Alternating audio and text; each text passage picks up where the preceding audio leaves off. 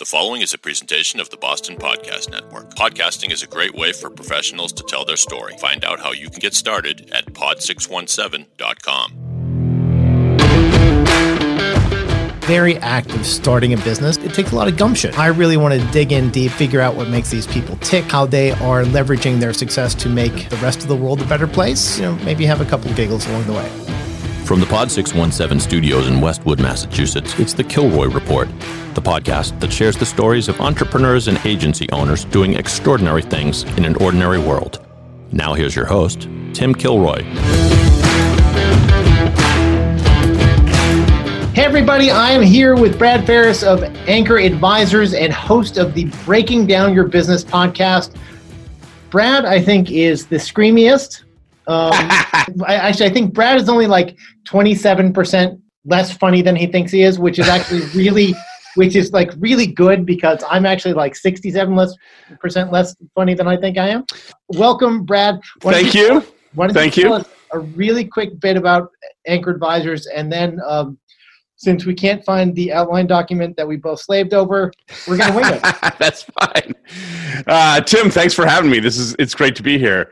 Anchor Advisors is a uh, business growth advisory firm. We work primarily with creative entrepreneurs who want to scale their business from about a million up into the three to five million dollar range. So if you're over a million, there's a there's a whole new subset of, of challenges that that hit you when you get above a million and that's what we focus on. We focus on helping folks to overcome those challenges so they can scale to that two and a half to five million even faster. Okay two questions. Yes. Uh, define creative entrepreneur for me. So so we're not talking uh, people who run a million dollar uh, cleaning service. Correct.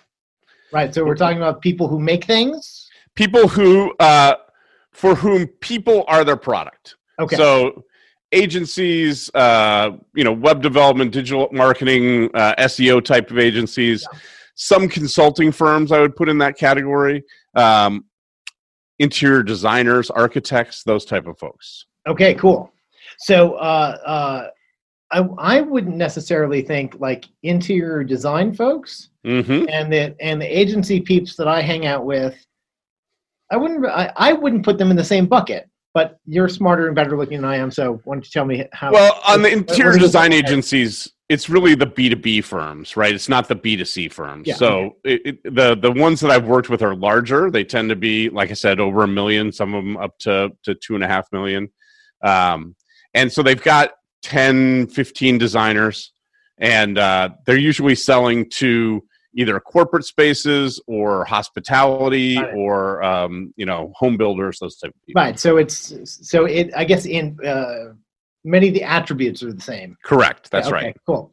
All right so so um, you, you said that there's you know when you get over a million dollars there's a bunch of stuff that punches you in the face. Yes.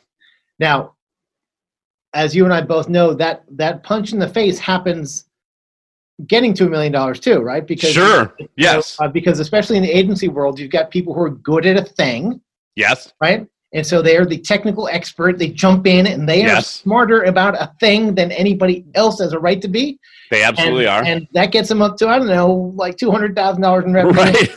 right, and then sometimes three fifty. right, yeah, it depends on like it depends on how cool you are, right. and then all of a sudden you start getting punched in the face because you suddenly you are working for your company instead of the other way That's around. Right. That's right. right. And then you then if you're lucky, you hire somebody beautiful like us and they say okay you know what you need to do you need to pull yourself out of the process you need to hire some other stuff think about you know where you've got the most leverage and go go go and then it happens again mm-hmm. you know like half a million bucks thereabouts mm-hmm. right because right. Suddenly, your team isn't like the person you've known your whole life and it's not That's your right. buddy and you've hired some schmo and you don't know how to train them because there's That's no right. context. And so suddenly, like all of a sudden, again, you are working for your business instead of the other way around, and you're doing stuff that you stopped doing six months ago because you're the schmo that you hired isn't working out the right way. So you're down elbows deep, and now it's even worse. And then if you're smart, you hire somebody like us, and they pull you out of that. and then what happens? Then what happens at like a million to a million and a half dollars? So what happens around a million, million and a half is now you've got a team, right? You you you, you can't get to a million by yourself. So you oh, probably no. got four, five, six, maybe eight, ten people, um, and everybody's doing their thing. You've hired a bunch of young, flexible people because uh, you don't want to spend a lot of money because you don't really know what you want them to do. Right. Right. And, and even though for a lot of people listening, a million dollars in revenue seems like a really freaking big business. It's you know just like it's baby steps. It is. That's right. One of my clients said that, that growing a business isn't really like walking up a hill where every step takes you closer to the top. It's more like crossing a stream where you gather strength on one rock and then leap to the next rock and then gather strength there and then leap to the next rock. Yeah, because that river's freezing cold. Holy moly. Yeah, and probably full of monsters. yeah, Um, yeah, hundred percent. so when you've got when you've got that bigger team, um, and now you're at the point where you're no longer worried about viability. You know the business is coming in. You have a business development process that's that's more or less baked. I mean, there's it's on a continuum, but you Right. you understand how to get Like- leads and how to close Like you get business. something that works. That's right. And so uh, what starts to happen is the work comes in faster than you can build your team. And so you Hopefully. again Like, Like you- hopefully, right? Yes, that's right. Uh, so, like you just said, you become the bottleneck then in the business. The business can't grow any any larger because there's still stuff that you're stuck doing in order to make it possible for everybody else to do the thing that they're doing. And then the other thing is that everyone reports to you, and so you give them work to do. But when they run into a roadblock or you know can't figure something out, or you didn't teach them how to do something, then they come back and ask you, and so, in addition to you being the roadblock, they're coming back and asking you questions all day and interrupting you. And the only time you get work done is between you know six and nine p.m. Yeah, or four thirty and six thirty a.m. Right, that's a possibility. Yeah, because if you're old like me, like staying up that late and doing right. it, The early thing is better. not a chance, not a chance. Yeah, Right. All right, but I assume that you were helping your clients sort of create decentralized leadership, right? So So- the task, the task in this growth phase is scalability. Yeah. To make it so that you can uh, go from ten people to twenty people to fifty people, right? And Right. to do that, like you said, you have to start to bring in a middle management layer. You need some people that are in between you and the people who are doing the work. And and those people are a different kind of people from the people that you've been hiring. Totally. Right. Instead of looking for young, flexible, inexpensive people, you're looking for people who have a track record of success, who know what they're doing. Because, I mean, you've kind of proved it to yourself by this point. You're terrible at training. Yeah, And so absolutely. we need to hire some people that know what they're doing so they can train people for us. All right. And so we hire and we hire people that have a track record of success, and that means they're going to cost us some real money. We're going to put six figures out the door for some of these people. Right, because like we are not talking about you. Like you don't find this person on Upwork, Right. right? And they don't charge by the hour, That's correct. right? And they would like things like health insurance Usually, yeah. Yeah, and paid time off. Yes. And a policy for paid time off. Yes, interesting. Uh, and maybe like a 401k plan, Possibly. Um, I kind of hate 401k plans. Yeah, or or some like some- something. Right? There needs to be Like- some kind of retirement savings idea. right, but, right. Because uh, honestly, if if so, if someone is high enough quality that you're going to offer them six figures, they've probably got an option besides you, That's right. Right? That's right. So Now, Like, so you got to like you got to make your business as attractive as possible, right? Now, one of the things I throw out there is that you're not really, I think a lot of times business owners feel inferior trying to attract that top talent um, because, you know, they're not General Electric or they're not, you know, they're not going to have the broad benefit package that some bigger company would have. But there are things that you have as a small business owner that General Electric doesn't have. Absolutely. I mean, you have an ability that people can come to work for you, and at the end of the day, they can see that what they did made a difference. Right? Right. They, there's numbers that you're tracking. There's people out there that are getting better every day. There's some flexibility that you're willing to offer, although I don't want to advertise that up front, but it is something that, that comes with the territory. Right. And so there are people that are going to choose to work for you, even if you're not paying them as much, and even if your benefits aren't as sweet as you know General Electric. Right. And also there are people who fit in particular Yes. spots, right? That's right. You know, for instance, when I sold my agencies and went to work for very large agencies, so I sold seven figure agencies into eight and nine figure agencies. Right. Oh my God. Yeah, exactly. It was it was so bad. you never want to go back to that job, right? no, I, I, like I'd go up in the elevator every day, and I think, oh God, like I have to go sit in a cubicle. go to that status meeting and file my TPS report.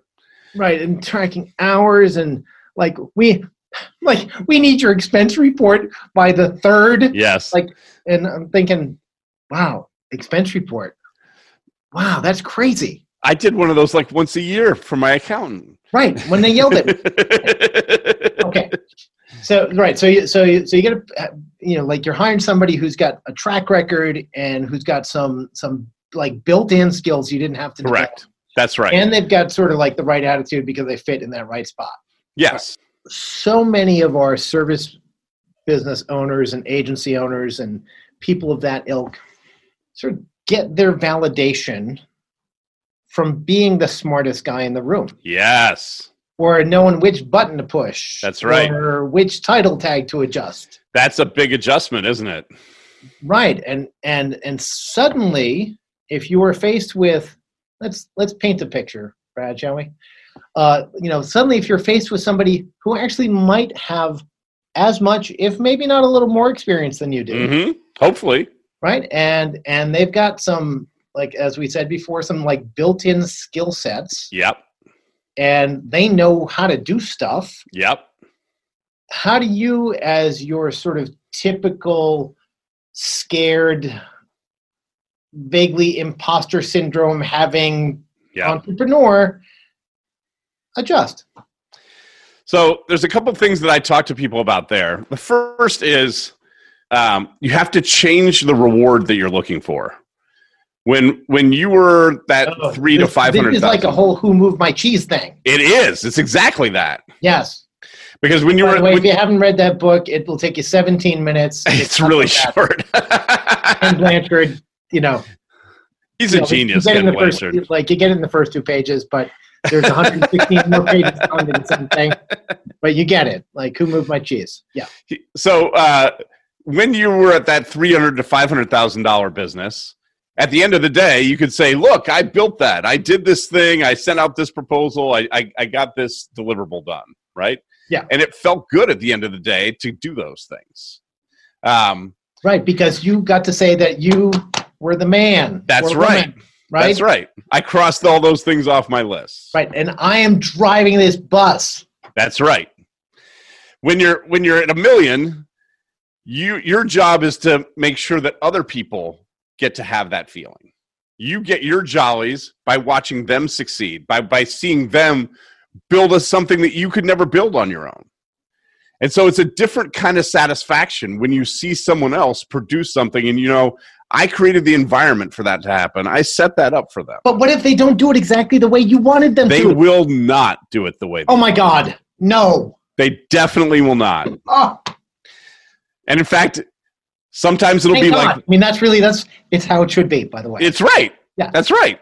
And and and what'll be interesting is the day that, that they do something that wasn't the way you wanted them to do, but it was actually kind of better. You know, like that's a really good day. Shocking. Wow. Yeah. Okay. All right. I mean, it, it's it, it gets kind of exciting when all of a sudden you think, "Wow, I that really worked." You know? Yeah. It, it is it is super exciting actually. If you haven't been through it, you should try it because when when when you get to think like, "Oh, yes, grasshopper." Like, right. you know, young Padawan, you you you have like this is how you do it. And you're like, "Oh, that's all right. all right. I mean, another thing that I say to business owners in this in this growth pattern is that uh, they get frustrated because they're like, "Brad, all I do is go to meetings." I have to say, actually, Tim, your job is to go to meetings. That's Right. your job. You're there to help other people do their work. So when you're in a meeting, you're actually doing that. You're organizing work. You're selling work. You're you're checking the status on it. You're redirecting it. That's what you do. Is you go to meetings. Right. That's because that's where your impact is. That's right. You, you have a much higher impact. Yeah, because the impact of doing the stuff that you do Yeah, that inf- that that impacts a single customer in a single moment in time. that's right. But those 50 minutes where you're thinking, not another PowerPoint slide. I mean, if you're really good at your job, you throw away the PowerPoint. I was just going to say that. like, and and you and you you figure out you know who needs what right then, and you give it to them. The greatest part about, about being the owner is yes, you have to go to a meeting, but you don't have to have it be a meeting the way someone else wants it to be. Right. Like if you're going to a meeting with Bill Gates, that meeting is going to be the way Bill Gates wants it to be, right? And you're essentially Bill Gates in your building, so tell people the kind of meeting that you want to have. All right. Now, I, I would love to. I want to. Sh- I want to share a story with you. Okay. Um, this is a time when I was I was I was an employee, and I was working for a a super super large furniture retailer, online Okay. furniture retailer, Yep. um, which it, it it you know rhymes with with Mayfair, um, uh, and we were pitching. Uh, another retailer like why don't you make a marketplace so we can sell wayfair oops i mean mayfair stuff um, in it Yeah. and and so I had so I'd been working this deal, and I'd been putting together like the super duper PowerPoint. And I got the business model, and I got it all, and and I brought and the CEO came with me to the meeting, and so I'm ready. I've got my my tightly buttoned up, like very MBA ish, business case proving, revenue showing, spreadsheet empowered presentation, and the CEO goes off the board for 50 course. right? Runs his meeting, Yep. and I'm thinking, but wait, I said something on slide 27 that you didn't say. Right. Like you didn't even look at my presentation. And so now these two weeks worth of work that I put in for this one hour meeting in order to get this big thing happening, you went and you stole it from me. Now, in my time as a CEO, I am sure that I never did that. um, I doubt you would ever do I'm, such a thing. I'm sure that I never did that. I Mhm. never, and I never Bigfooted anybody, and I never did an end around, or I never said, you know what, I, I'm I'm doing it my way because I can. Mhm. I, I'm so sure that I never said that. But how do you avoid doing that? Well, how do you avoid doing that? Well, the first thing I would say is sometimes doing that is okay. Because we're here, if we're working as a team, and the idea is to get the ball into the end zone. Did he get the ball into the end zone? No, Oh, okay. Well, then that's that, different. though I'm though I'm not sure I would have either. Right. Okay. Good point. I mean, I remember a similar example of that in my career where I had worked on a big 76 slide deck and, you know, all the everything that you're talking about. And I got up to, to, to show it to the board of directors, and the CEO said, uh, I know, Brad, that you've got a big presentation there and you've worked really hard on it. Show me the last slide. I'm like, what do you mean, show me the last slide? He said, just I, bottom line it for me. What's the last slide? Like the one with the price on it. Yeah. Yeah. and so I put it up and he's like, I totally agree. I think we should go ahead. Let's do it. And so he didn't need to see the other 75 slides, right? And so for him, just to get to the bottom line, it was a Yeah. time saver. And, you know, Sure. it- when I was standing there with my mouth open, he said to me, he said, Brad, the fact that you put together those other 75 slides tells me that what you put on that last slide is is the real deal. And I trust you. And so let's just do it. And that ended up feeling like a million bucks. Sure, you know, that that felt great. Even though nobody saw my slides. Right. So, uh, you know, the moral of the story is is what you know. the moral of the story is we're on a team and we need to we need to see if we can get to the end zone. And It doesn't um, really matter which way we get there. it doesn't really matter which which way we get there. Right. Okay. Now now if I have worked with clients where the CEO would would go cowboy and he would blow the deal. And so you need to have part of the reason you're hiring these more expensive, more experienced people is so that they can call you when you do crap like that. You know, that they can pull you to the side and say, "Hey Tim, that was not the way to sell that deal. Look look look at the slides that we had put together here. I think this would have worked much better." And to give you a different Right. frame to work from. And and you should in fact be the kind of leader where it's okay to call you on your own. crap. Absolutely. Yeah. Absolutely. In fact, what I suggest is after every big meeting, you you do a postmortem, and so you actually invite that kind of criticism. What And went well? What went poorly? I love doing a pre-mortem too. Tell me more.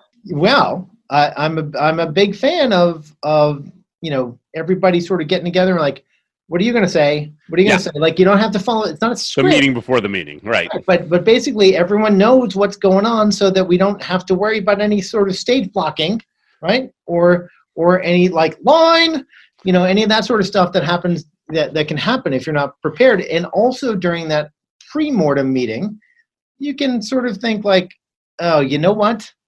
If I'm saying A and you're saying B, like we're not going to get to C. Right, right. We got to we got to switch that up somehow.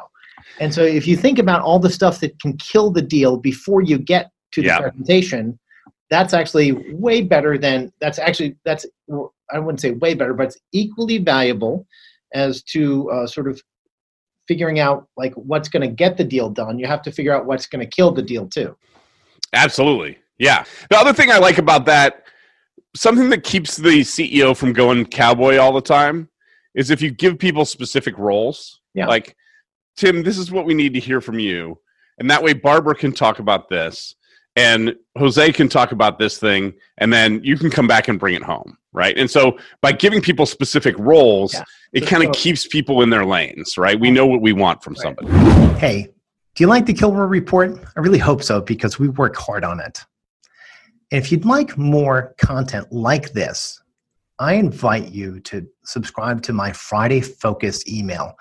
You get weekly updates about what's on the podcast, what's new in the world of business growth, and honestly, my weekly short video essay about the things that entrepreneurs need to be thinking about right now in order to help them create an extraordinary business in an ordinary world. I hope you'll subscribe at fridayfocus.co. That's fridayfocus.co.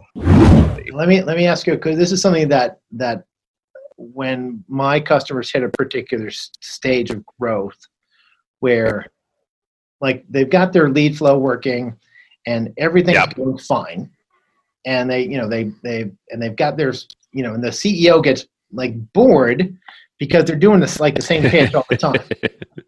And- right. Right. and they're like, oh, and they don't want to make the regular sale anymore, right?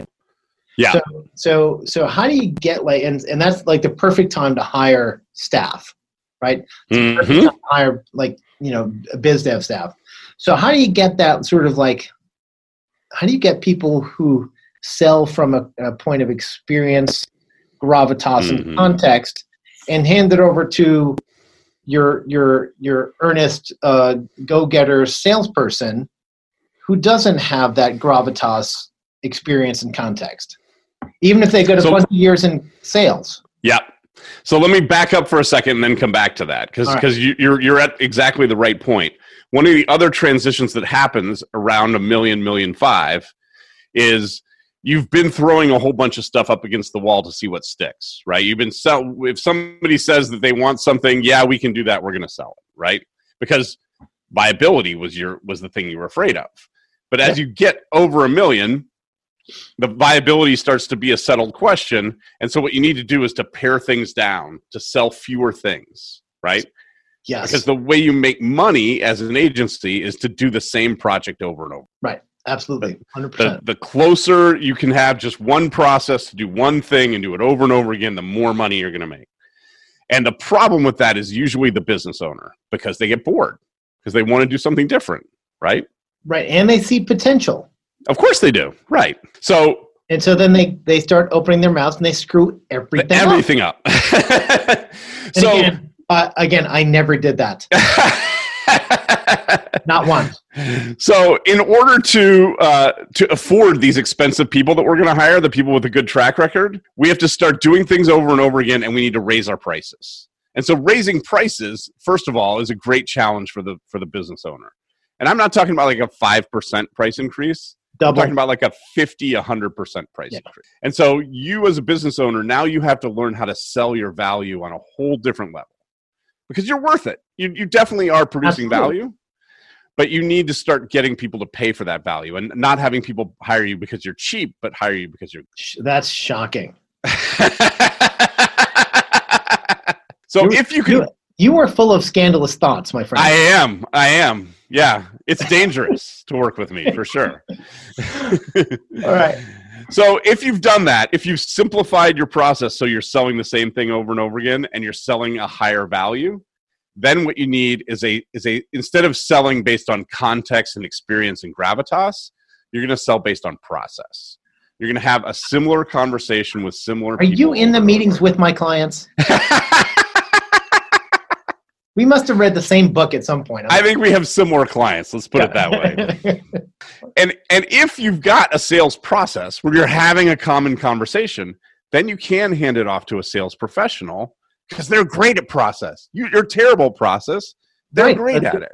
right. You wouldn't have started a business if you were good at process. That's exactly right.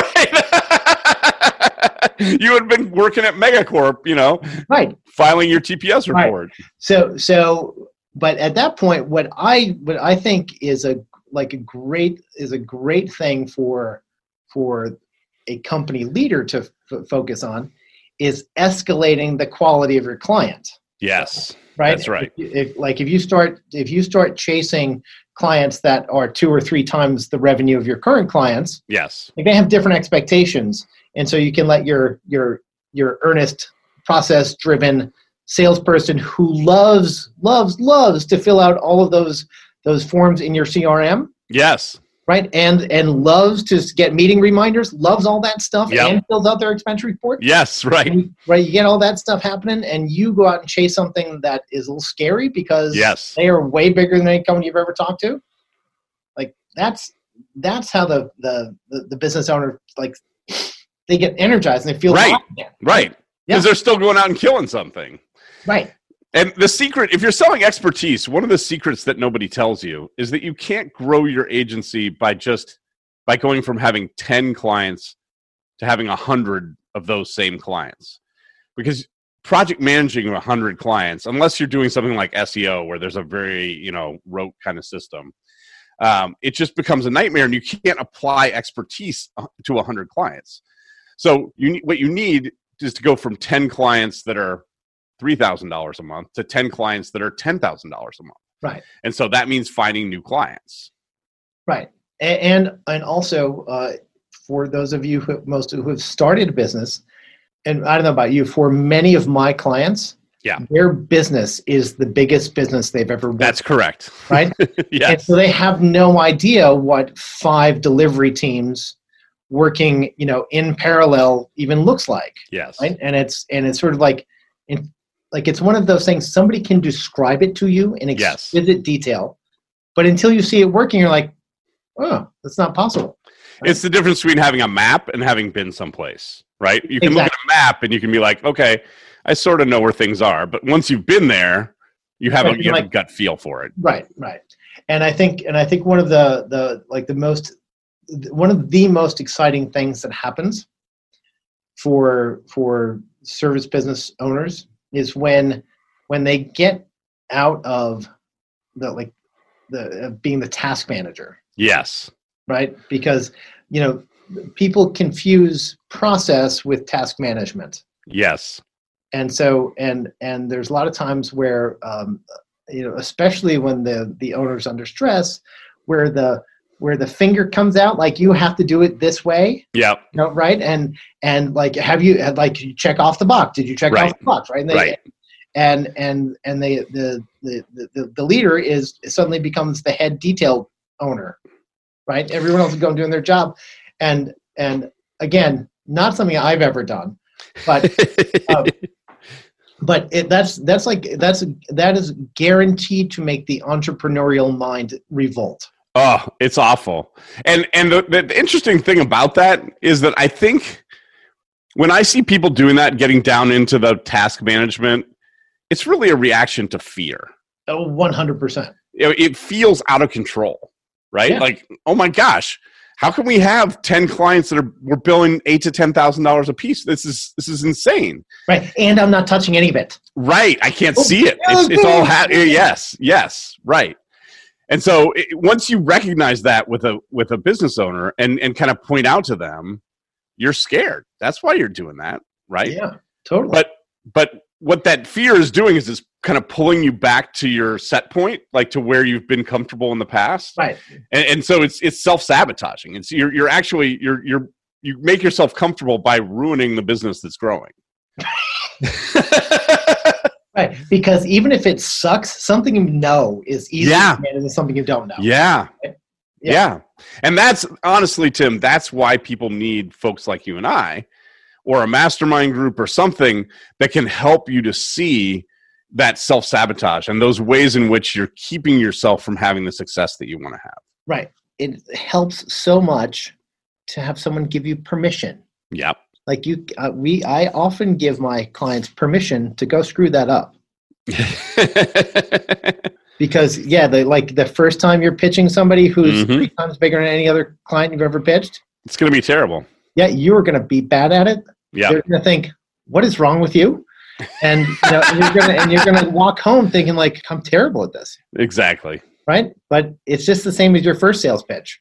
Right? Uh, you of- make it then either. One of the things I say to people is anything worth doing well is worth doing terrible because you're not going to do it well until you do ter- do it terrible a bunch of times. Well, so I so uh, wow, I am I am due for something to do. I'm, I'm due for well. You've been I'm- practicing the terrible. Yeah, I I'm due. I'm right there, man. There you go. Right there. There Maybe the next thing that I do, it's going to be great. but you know that same thing. That same thing applies to that feeling of you know stuff is happening and I don't know how it's happening. There was some point in your career where someone trusted you with that deliverable, and oh, Okay. you you screwed it up a bunch of times. And but the company survived. Maybe, maybe I screwed it up. I will say I did. The, the first Okay, time did someone trusted I- me with something, it was a disaster. Yeah. And the second time, it really wasn't a whole lot better. But I didn't take the whole company down, right? It, it worked out okay. Right, and I think and I think that's the the one of the the big issues when you've got a business that that starts working. There's still some part of you that that uh, that hasn't made the uh, can we do this? Yes. to We can do this. Yes. flip, right? And there's some, and I think there's some part, you know, there's uh, uh, what did Andy Grove say, like only the paranoid survive or something. Yes. Right. And, but but but it's a little bit different than that because he was talking about being paranoid about killing everybody else in the world. But but uh, uh, but you know, but I think that there's like there's the there's the scared like I'm I don't know what I'm doing here, imposter. Like, God, can we really do this? hmm Right? And I think and I think people carry that with them a lot longer than they think. I think it takes about five years to wear off from the point where you say, okay, I'm not worried about going out of business anymore. Like my, that's not my primary concern. I think it takes about five years before people are like, actually, this, we're killing it. Everything's good. Right. Now, I'm sure you run into these businesses as well. They've been around for like 15 years, Yes. right? And they've been up and they've been down, Yes, left and right. Yes. And and you know, you look at the the the founder and they're like, "Oh." But you know, like they're killing like they're grinding it out every day like it was day 2, right? yeah. Like and and so many people feel like that's how your business that's what business is right you know they, they like you know until unless you're general electric which i wouldn't want to be them these days Me neither. but, but uh, unless you're like amazon like, like Right. your business is net like you're always working for the business not the other way around and and how like like what are the things if if you're looking at a at a, a founder who's like 12 years into it hmm they're paying themselves i don't know $62000 Yeah. right you know and and they're and they're thinking like this year this is the year that i'm going to go on vacation and it's going to be okay like how do like how do you un, like what do you unpack there There's a lot of different ways that I come at this conversation, but the conversation I'm trying to have is that uh, I think that you're addicted to the struggle. I think you actually like the struggle. I think that that, that feeling of, you know, going up against impossible odds and fighting it out and it's all up to me and I'm dragging it across the finish line, there's something you're getting out of that. right well there's there's i i so i so remember the uh the if i don't close this deal Yes. can't make payroll Yes. right? And I remember having I don't know half a dozen of those. And when it works, you're like, yes, Yes, you're feeling such a hero, right? Yes, Right. right. Yeah. But a well-run business doesn't need a hero, That's right. right? That that is a really important thing to say. A well-run business does not need a hero. In fact, if your business needs heroes, there's It's something really seriously wrong. like it's not a business, right? Right. That's right. You're It's- playing Vegas. Yeah, exactly, exactly. All right. So, so in the uh, in the outline that we cannot find, Right. um, you know technology. Thank God we like we are two very experienced men here, like who cannot figure out how to find a form. Uh, uh, uh, you said you had like an you had a, a new theory about Yes. Revenue growth change whatever. So so lay it on me. Lay it Last- on. me. I want to hear it. last summer I spent uh, I spent a while interviewing a bunch of business owners, over hundred business owners, and and I, I, I do notice that I was not one of them, but that's okay. I, I did notice that you were not one of them. Um, but you you so we may not know, have known each other at that point. So it's, it's, okay. that's correct. I uh, I divided entrepreneurial businesses into four growth stages: startup, growth, stabilization, and expansion. The startup phase is pretty straightforward. It in my world it runs from zero to about eight hundred thousand, something like that. Um, and it, your major issue is viability, right? Am I going to be able to survive? Yep. And the major measure that you use is sales. What, what were my sales? And then somewhere around a million, it tips over, and you're not worried about viability anymore. And so you're into the growth phase where once you have your product market fit and you're starting to narrow things down, then you're trying to build that middle management team. And the real focus there is about scalability. And that that issue runs until about 3 million. Mhm. And then around 3 million you get to a stabilization phase where now I know my business is scalable, but I really don't have the systems, I don't have the plumbing, I don't have the you know, I'm, I'm working with, with a CRM system that's not connected to my accounting system, and my marketing system's not connected to that system, and my product delivery is somewhere else. And so, Right. And, and and you have just run run like 30 steps past what you know how to do. That's right. Yeah. That's right. Yep. And so there you start to pull all this together into a more unified system. And again, there's a new la- layer of um, business expertise that you start to bring in. Enter the vice president. That's right. and the CFO. And so that friend, friend or foe, you never know with the CFO. it's true. It's Yeah. true. Although I love it when my clients hire a CFO, like their world changes because they just don't have to worry about that Right. numbers Yeah. at that level anymore. It's so Right. nice. Um, and then around eight, 10 million, you get into a different category where it's about expansion. So you're either going beyond the geography that you've used before or you're adding on a different additional products. And oftentimes the issue there is access to capital, right? You're, Sure. you're, Yeah, yeah, yeah. you're Yep. using other people's money to to buy additional growth or, Yep. or fund additional growth. And so once you look at those four stages, when, when you identify yourself within that continuum, then it becomes much more clear about what you need to let go of and what you need to reach Sure. over toward, right? And one one of the surprises to me is that like what makes you successful in one phase actually keeps you from success in the next phase. Yeah. Right? So in the startup phase, it's all about hustle and and you know throwing things against the wall and trying things. But if you try to keep that hustle going into the growth phase, you kill yourself. Right. I mean, you, you were you were just talking about how that felt for you. And then similarly in the growth phase, it's about being more um, accountable and and building systems and and kind of straightening things out. But when you get into And learning what to say no to. yes, and learning what to say no to. That's Pushing right. everything away that doesn't make sense. you you go from flexibility to accountability and accountability requires focus Yeah. right but then when you get to the stabilization phase you've got to start juggling things again because you're you're you're choosing between lots of good options you know do Yeah. i buy a do i buy an erp system or do i hire this person or do i invest in this new product line and so again the the challenges change and morph and you have to learn another new set of skills Yeah, that's uh, that's sort of spot on. Now, uh, you know, strangely enough, even though that is like such a beautiful logical progression, very very few businesses, you know, in the grand scheme of things, Yes. actually get to that stabilization phase. Yes. So so uh, I actually did some research around this, and of all the businesses in America, ninety six percent are in the startup phase. Sure. So only four percent of businesses make it above eight hundred thousand. Yeah. And then only one of in ten of those that make it to eight hundred thousand make it to three million. So 0.4 percent of businesses are in the stabilization phase. Right. And, And then in the expansion phase, there are about 17,000 businesses in the expansion phase in America. So that's you're really in rarefied air if you make it to that point. right. So so let's just talk about where like the like, but eight hundred thousand dollars in revenue Yep. for most businesses is is well within reach. Yes. Right. Absolutely. uh, you know, w- making the the following assumptions that you're good at what you do, Yes. right? Uh, that that and that you have the capacity to learn and change. Yeah. yes. which is probably actually the biggest that's the, right so so it's it's it's us it's the business owner that Yes. keeps the business from growing isn't it One of the things when I train people to to join my team, one of the first things I tell them is the client hires us and says, "Brad, fix the team." But the team is the was hired by the business owner.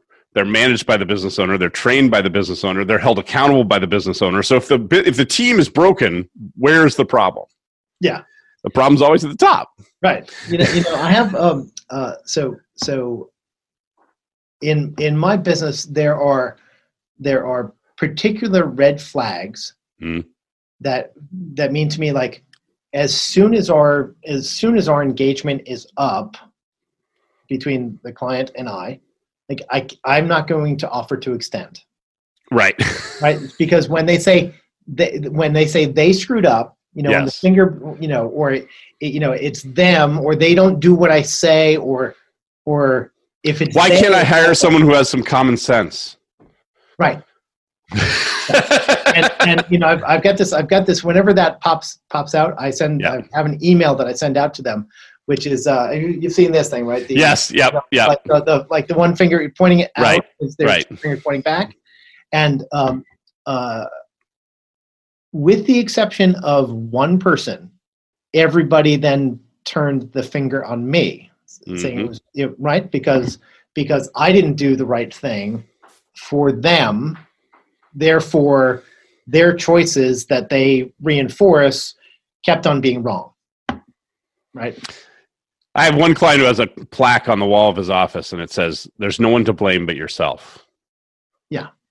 And and if if you're playing the blame game, you know, if it's about them, and you take that away from them, then they have to blame you, right? Because because that's the Right. game that they're playing. exactly And so until we can take away the blame game and say we're not going to blame anybody, we're just going to take responsibility for what we have, then they're stuck.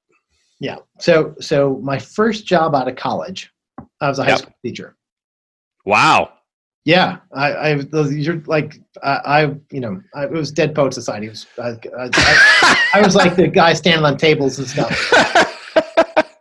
And I had this this oh this older this and I taught American literature and this older teacher gave me this this sort of uh, this nice sort of career arc for teachers. He says when you're a young teacher and you're full of energy, the kids learn because of you right? Your energy is infectious. hmm And then as you get a little bit older and you slow down a bit, you become such a master at your craft, hmm at teaching, that the kids learn because you are awesome at teaching. hmm And then towards the end of your career, the kids learn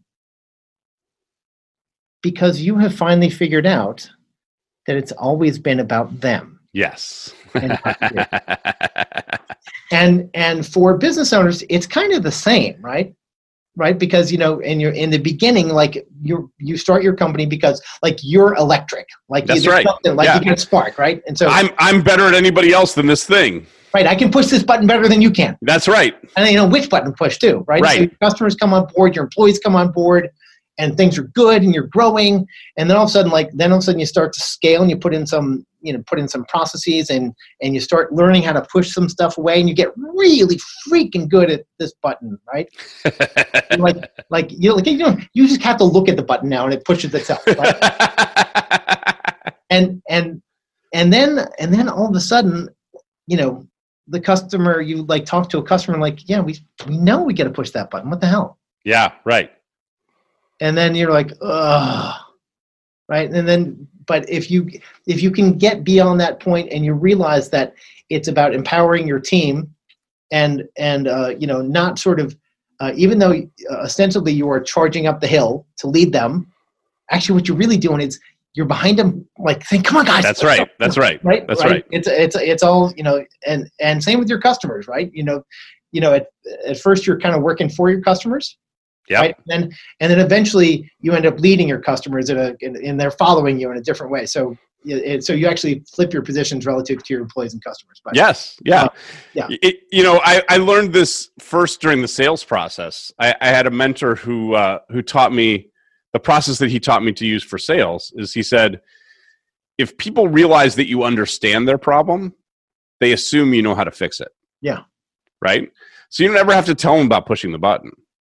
You tell them about the problem that pushing the button solves. And they're like, oh my gosh, this guy's a genius. yeah. I, you know, I mean, uh, uh, something that, uh, so uh, this brings up like a, a fantastic, fantastic point. So, it, you know, when you're starting out your business, hmm you know, lots of people, you, you sell the stuff that you do, right? Yes. Right. And that's, but nobody buys that, right? um, uh, but but it, like it's but in order to sort of do what you just said which is sort of uh, effectively articulate your client's problem in a meaningful way you know often better than they can articulate it yep. Yep. you know it requires some investment into that audience right like you've got to know your client's business right but and i and and i my I, I I struggle with this a little bit because I know for most business owners, if if you like if you sort of specialize early on, hmm you like you know you you sort of you pick you pick a narrow lane to be in, Yep. like the world is easier. Yes. Much easier. But th- that doesn't that sort of uh, that sort of mixes up the service market fit right with choice right and, and so and and in some ways you know you get people who are picking they're they're picking a, a target market or target you know a benefit Yep. you know before they really know if that's what they're good at Absolutely. Yeah. and and And- how, how do you how do you how do you advise your clients around that right now that's so that's that's a that's typically you know before a million dollar problem right Yep. Well, what's interesting about that, Tim, is uh, I used to have a really strong point of view about that. And then I met a bunch of clients that did exactly the opposite of what I told them to do, and they were successful anyway. yeah And so it made me question my strong point of view. Um, I think the people that pick a market before they know whether they're any good at it are actually much quicker to hire other people to be the expert. Like they Yeah. see themselves as not solving the problem, but trying to figure out what the puzzle is that this market is going to buy. yeah And so if if my job is to figure out what the puzzle is, then I just bring the resources behind me. Um, and throw the light on the ground and throw the light on the ground um, that that make it possible for us to solve that problem. And so they never get caught up in the I'm pushing the button thing because they don't even know how to push the button. That- that's right. That's right. So so typically that's that's so that's a so that's a that's a business that's started by someone who wants to start a business rather right. than a business started by somebody Who has a better way to do their thing that they do. Right. Yeah, yeah. All right. Now now there's sort of a there's there's a great story that uh, a, friend of mine, Udayan Bose, who runs a great agency in New Jersey called NetElixir. I talked to him about uh, about how he picked his market, which eventually ended up being sort of e-commerce-y Yes, uh, like or, or franchise e-commerce. Right. and and he said well like we didn't. Like we took whatever business we could get. We just had a particular way of thinking about things and after some trial and error we realized like oh this works really well in this market so let's go. Yeah. and so and so they they sort of you know they it was like the like e-commerce was the spot that uh, won through attrition right because it didn't work for right it didn't work for for for stockbrokers and it didn't Right. for doctors right Right. um, uh, so, but how do you like? I, I do see a, a fair number of of businesses that tend to be sort of like web designy hmm or Digital creative, marketing. right? Uh, the, you know that that actually get to that million or a million and a half or two million dollar range without actually having a target, right? It like they're they're on they're not really solving a horizontal problem. Right. I Well, mean, they are. People need a website, right? Or right, people need. right, right. But but they like they they never leverage the like oh holy guacamole we know more about creating credit union websites than Right. anybody on the planet. Right. Right. So so if you if if you were one of those people who run a business that, that's like that. Like do you, there's like do you just say you know continue expanding out in all directions or do you think like maybe it's time to carve off a practice that focuses on pediatricians offices? I, I have a uh, I have an exercise that I do with clients. There's actually two different exercises. One, um, you've probably seen the the famous Venn diagram of what people will pay us for, what we're good at, and what we love doing. Yeah, right? And yeah, yeah. the center of those circles is is your target market. And so I'll often take those diverse clients and map them against those Sure. three um, domains. And it's often surprising that a number of the clients that that they would say are great clients don't map against any of those domains. You know, Right. that, As, we- we- as, as it turns out, they're not great clients. right? They're not great clients. They're, And so great so- clients because they pay their bill, That's right. which so is a great thing sometimes they have in a client. it's not a bad thing, right? So sometimes if you map everybody against that Venn diagram, a couple of clusters will appear, Yeah. and you can say, "Well, let's why don't we pursue this, and then we can try pursuing that," you know. And um, if not, then I have a bigger exercise where we where we try to list kind of all the different characteristics that our clients have. Um, your customer DNA.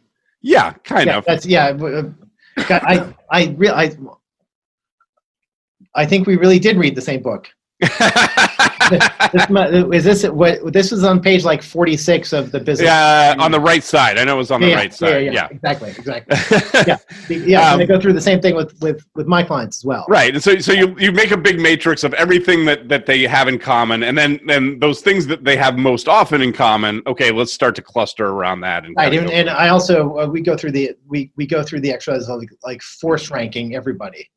Yeah, You know, there's and there's like there's there's empiric, uh, you know, there's em- empiric, and then there's a soft metric as well. Like how much do you enjoy working with them? Mhm. And they actually get they get equally weighted.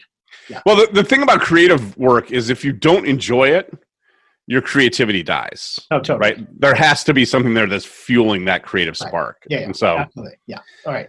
So we're almost out of time here, Brad. Yep. So uh, so let let let me hear let, let me let me hear why everybody should run to the beautiful city of Chicago and hire you and your advisors. Um, uh, you know, give, give, give me give me give me your best pitch right now, right here. okay. So if you're in that if you're in that All right. journey, Well, thank you, Brad. That was good. No kidding. if you're in that journey of making it from a million to two and a half million, and you're feeling like you know you've got a map that you've never been there before, if this is the biggest company you've ever worked for, you need to get around some other people that have been there. And our team has done that. Um, we actually have started putting together some uh, some group coaching programs where we're putting multiple business owners in groups together to work on their problems because we have found that people are actually making more progress in groups than they were making with us one on one. And so, uh, so Peer that's when Where it's at. yeah, Yeah. exactly. Community peer learning. Um, so if you want to find out more about that, anchoradvisors.com. If you just want more of this conversation, if you go to anchoradvisors.com slash conversation, uh, there's a email form there where you can get on and, and hear what we're what CEOs of your size are talking about. And, and we've got a, an ongoing three times a week email conversation that, that you can be a part of. All right. And and where can they find your fabulous podcast? breakingdownyourbusiness.com. Jill Salzman and I have the uh, we don't take ourselves very seriously, let's put it that way. So we have a good time, we shout at each other, we make stuff up. It's fun. You should check It it, is out. fun. It, it's a it, it's a it is like it's a, a twenty minute giggle fest where you That's it. actually learn something. That's uh, yeah, by accident, right? We kind of like sneak it in there. it- yeah, it's it's a total like you like at the end of it you're like, oh, I did just eat some broccoli. I was just gonna say, it's like when your wife says, "Do you like that casserole? It had kale in it." It's like, well, yeah, it was okay. You know? All right, Brad. Uh, this has been just a slice of heaven. I've really enjoyed it. Thanks, Tim. I appreciate uh, it. Anchor Advisors, Brad Farris, Breaking Down Your Business podcast. Uh, generally good human being um, and is worth seeking out. Thanks, man. I appreciate right. Have a great day. You too.